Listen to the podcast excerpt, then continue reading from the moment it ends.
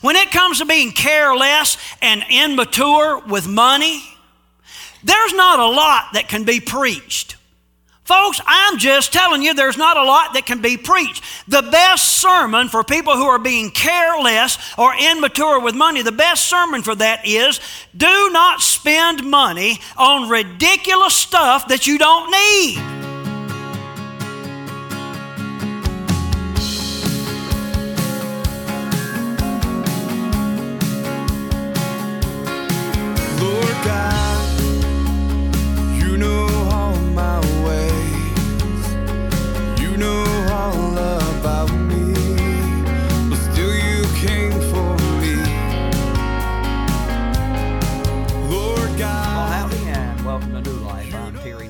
Pastor here at New Life Community Church. I thank you so much for turning us on, tuning us in.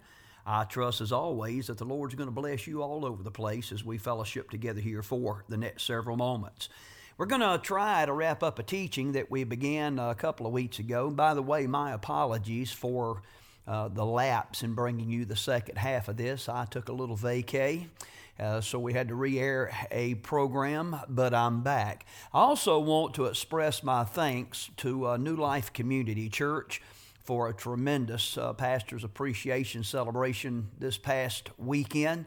And for any of you out there that pray for us regularly, I know we have some regular uh, viewers, and I appreciate that more than you can imagine. I'm just sitting before a camera right now in the uh, confines of my office with all the faith in the world that somebody's going to be listening out there. And it amazes me how many times I'm in some place here in the area and someone starts speaking to me.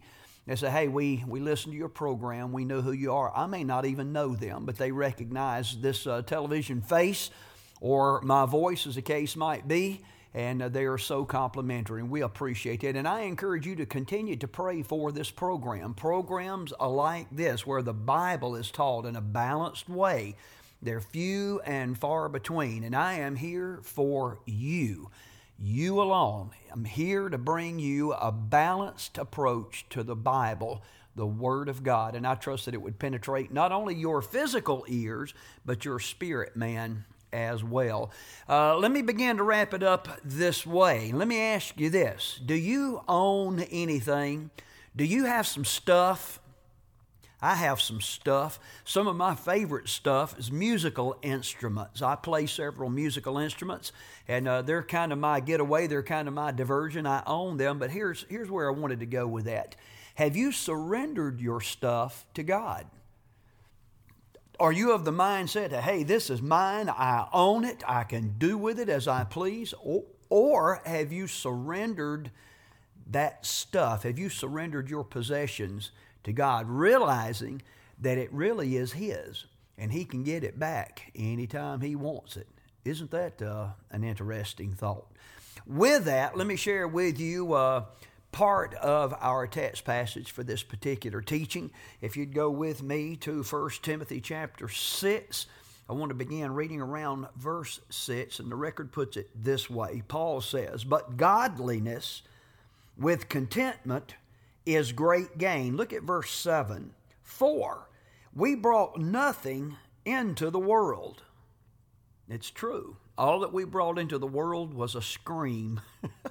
we brought nothing into the world. Look at this, and we can take nothing out of it. Verse 8. But if we have food and clothing, we will be content with that. Content. Remember that word. Let me pray for you. Father, I thank you so much for each and every one that's turned on this telecast by whatever means, whether they're listening live or to a re air or listening through social media. I pray in Jesus' name that your word would go forth and penetrate again, not only their ears, but their hearts, their spirit man. May it come alive within them, and may they realize that what they have is because you've allowed them to have it and it needs to be surrendered to you. God, help us with this, we pray. Pray specifically that we would use our possessions to promote your kingdom work. In Jesus' name, amen and amen. Hey, you hang on. I'm going to be back here in just a little while to wrap things up. God bless you.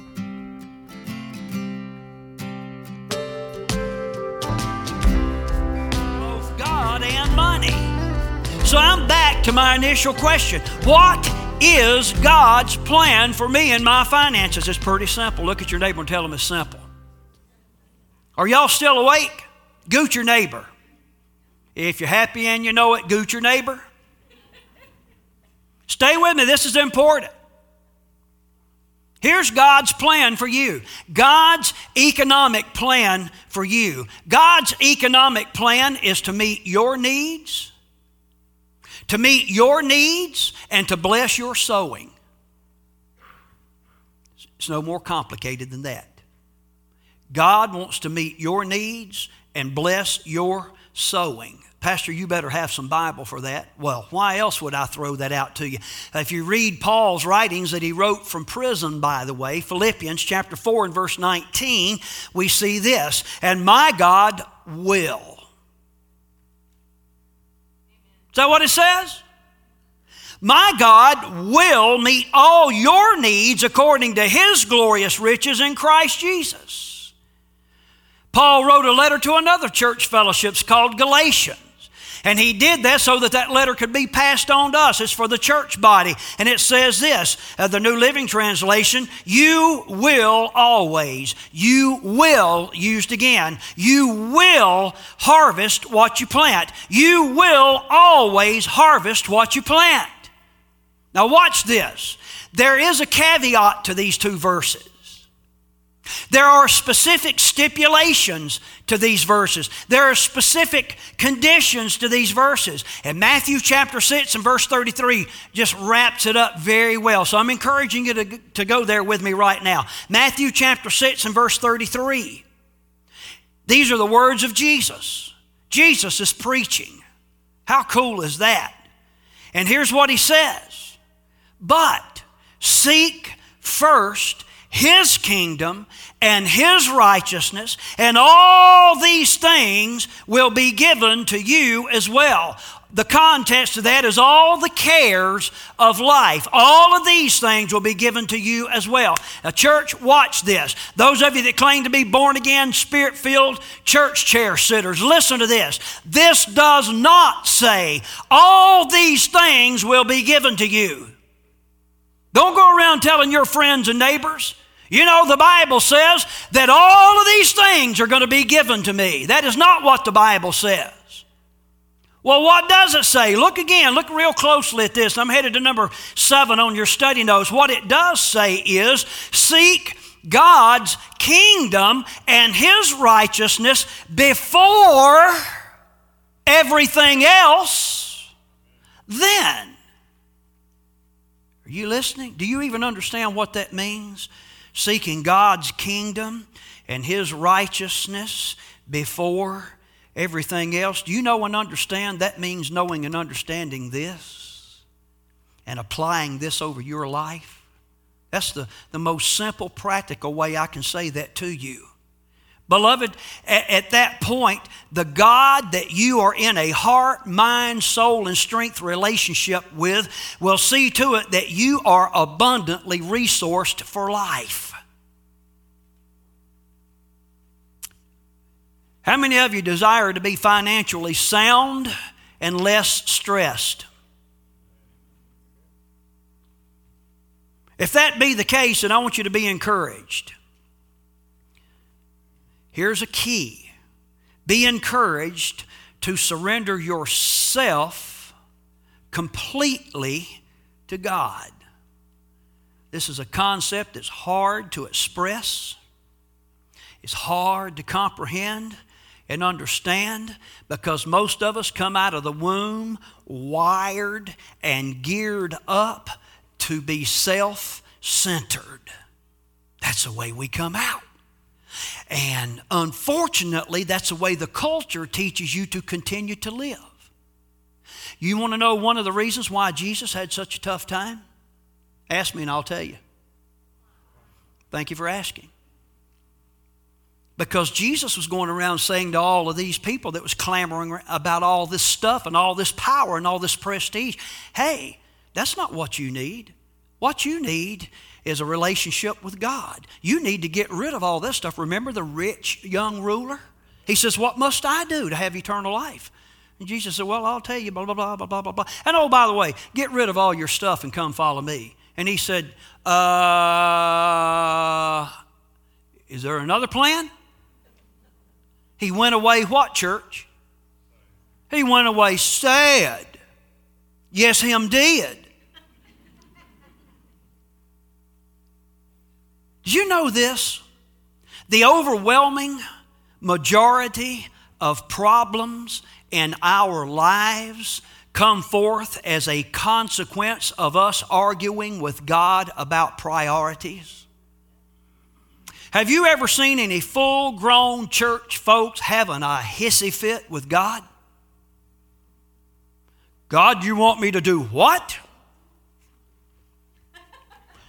But God, I want to do this!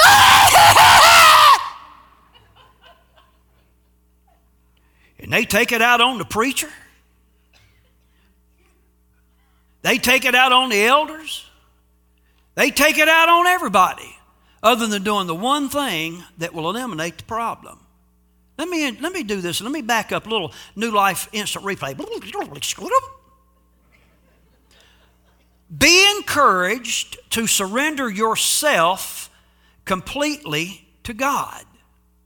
The overwhelming majority of problems come forth as a consequence of us arguing with God about priorities. Check this out. This nearly always leads to or is connected to econology, the theology of economics. Now, I'm beginning to wind down. Don't be too encouraged by that. I want to just throw this in. By the way, I had six weeks of material to share with you this morning. You wouldn't believe how much weeding out I had to do. Maybe we'll share that with you another time. But I did want to say this. When it comes to being careless, do you know anybody that could care less? When it comes to being careless and immature with money, there's not a lot that can be preached. Folks, I'm just telling you, there's not a lot that can be preached. The best sermon for people who are being careless or immature with money, the best sermon for that is do not spend money on ridiculous stuff that you don't need. John Wesley said this Make all you can, save all you can, give all you can. Hmm. And can you be encouraged not to have a one person debate with yourself? That's funny right there. I don't care who you are, but don't we do that all the time? Arguing with ourselves? I think this. Hey, I, what do you think? I just told you what I think. Well, I want you to reinforce what I think, I. You know, a kind of a one, can you see how ridiculous that is? Don't we do that all the time with our finances? A one person debate. Listen to me. The secret is being able to discern needs from greeds with Holy Spirit counsel and very wise counselors that hopefully you surround yourself with. That is mature money management. Does that make sense to you? Pastor, it ain't nobody else's business what I do. I'm not talking about getting in other people's business or other people getting in your business. I'm talking about doing what the Bible tells us. If any of you lacks wisdom, and I guarantee you there's somebody in this room that lacks wisdom about money, you want to talk? If anybody lacks wisdom, let him ask of God who gives to all men liberally, not just keep it to himself. I move on. I won't charge you for that. That was a little side note. Number eight on your study notes. How many study notes do we have today? Oh boy, we're getting close. Here we go. Be encouraged to know this. When you surrender yourself completely, then your resources, your money or otherwise, is viewed through a different lens. Hmm. It's no longer mine and God's. It's no longer my pile and God's pile, but it's God's resources. and He's trusting me, stewardship, trusting me to manage some of it. Pastor Terry, you better have some Bible for that. Have you ever read Matthew chapter 25? Have you ever read uh, Luke chapter 19, the parable of the talents? Does that not bear out what I'm preaching, teaching to you right now? Indeed, it does. Hey, let me say this and I'm going to close. This is for you young people here this morning, those of you under 25. That would not be me, or, well, let's just keep it at that. What I'm teaching you this morning, I wish I had heard at an earlier age in my life. Most of it I did, not all of it. But it, it helps to put these principles, it helps to put this econology into practice as early as possible. Can you imagine with me a young Christian? I'm talking about somebody 10, 11, 12, 13, 15, 17, 18 years old. Can you imagine with me a young Christian buying into you see what I did there? Can you imagine buying into God's plan well before they are in position to have to engage the cares of life for his or her own household? Can you imagine as Pastor T sits down with a young couple in premarital counseling and I get that little yellow sheet out? Or whatever color it is, the uh, budget sheet. Everybody loves the budget sheet.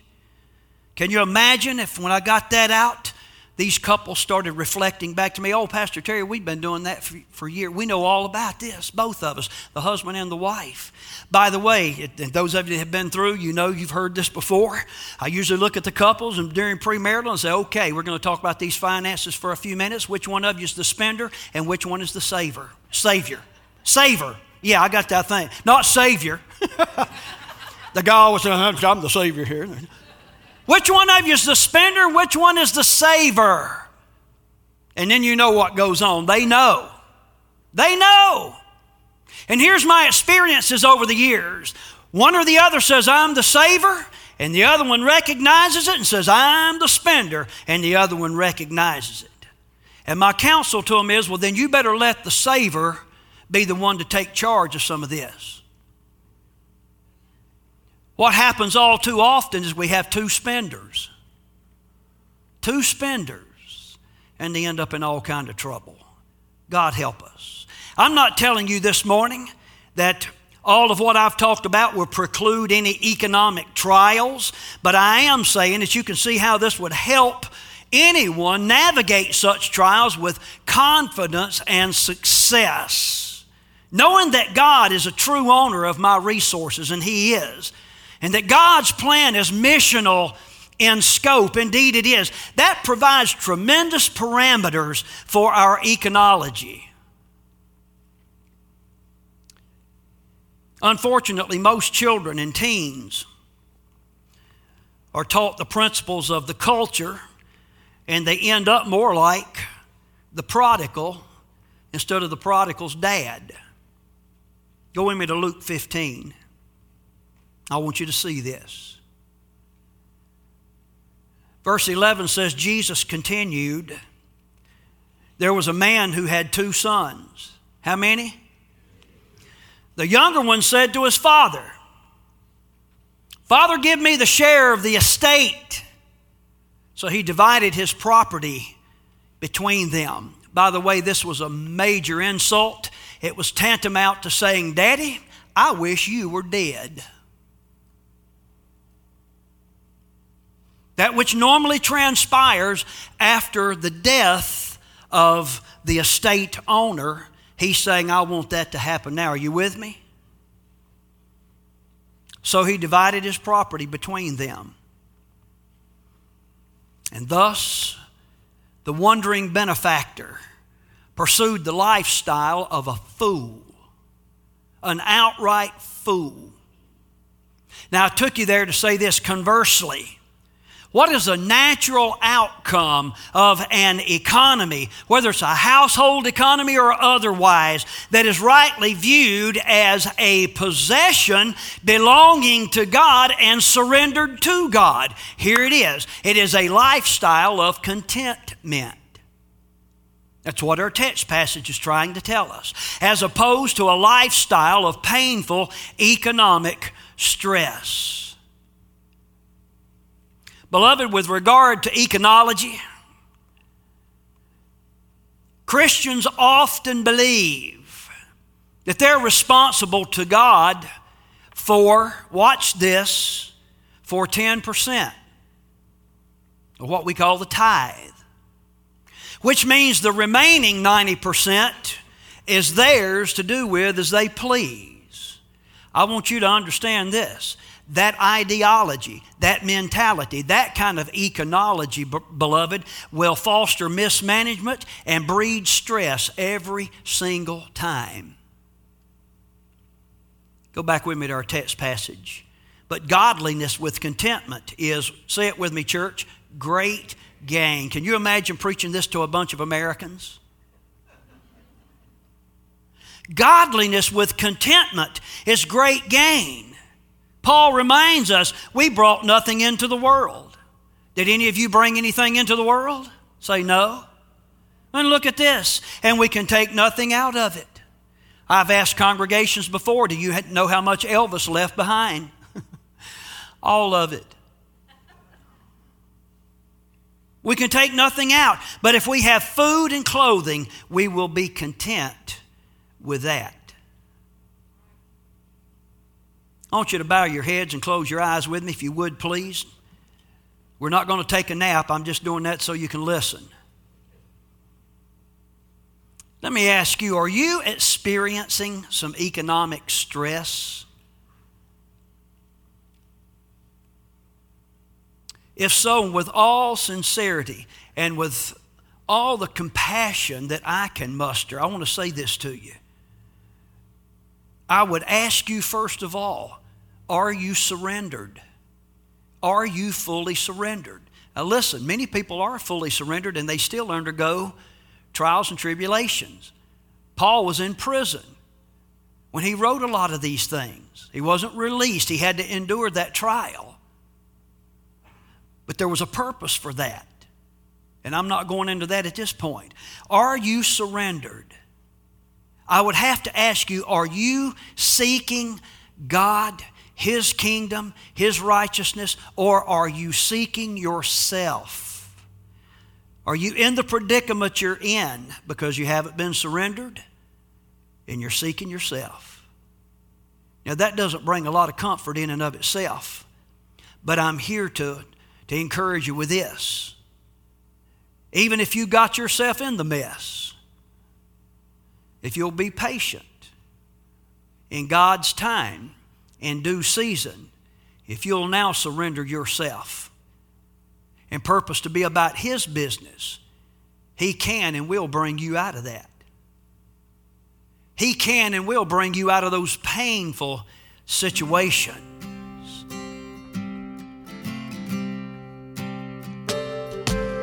Let's wrap it up just like this tonight. Can I ask you this? And I know this is being awful personal, but are you under some financial stress, some financial duress right now? So many are. These are difficult times. This has been one of the most difficult years of my life, especially in terms of pastoral ministry and dealing with people's needs. From one moment to the next, we don't know if we're going to have a job. We don't know whether we're going to be expected to work. We don't know what's going to happen with the house. We don't know what's going to happen with the car. Things are just all over the place and it's causing all kind of problems. Well, here's, uh, here's where I found relief ever since I was about 15 years old. And trust me, that's been a long time ago. The Bible teaches if we'll seek God first. Now, watch this. If we will seek God first, that's a big if. He will supply all of our needs and He'll do that according to His riches and glory, not according to our own situation. I learned that very early in life. So here's what I want to suggest to you I want to encourage you to yield or surrender your finances, even your financial uh, dilemma, your uh, financial hardships in particular surrender that to God. Now, let me say this parenthetically. What happens with most folks is when we get into financial trouble, we want to come screaming to God God, help me, help me. I'm in trouble. I've made some dumb decisions. Hey, with all that being said, and that is painful, and I get that. But that being said, can you be encouraged to surrender your blessings to God? You see, why we get in trouble so many times is we do not surrender our blessings to God. We pray for God to bless us, and then when He blesses us, we go off and we do our own thing. We make bad decisions. We purchase things that we don't need to impress people that could care less, and we end up in a mess. Now, I may be describing some, someone right now. I don't want to repreach this message. I just want to encourage you to surrender your belongings and even surrender your duress to God and trust Him to either bring you through, to, or through, or beyond the situation that you may be struggling with even now. Let me pray for you. Father, I pray for those specifically that may be enduring some kind of financial duress.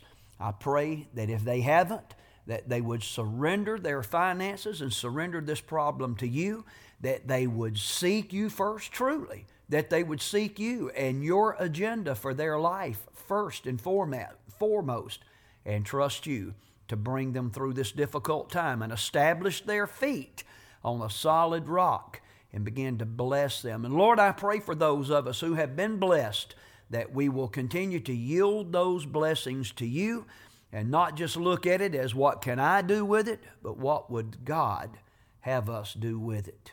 I pray, I ask these things in Jesus' name. Amen and amen. And let me suggest this to you.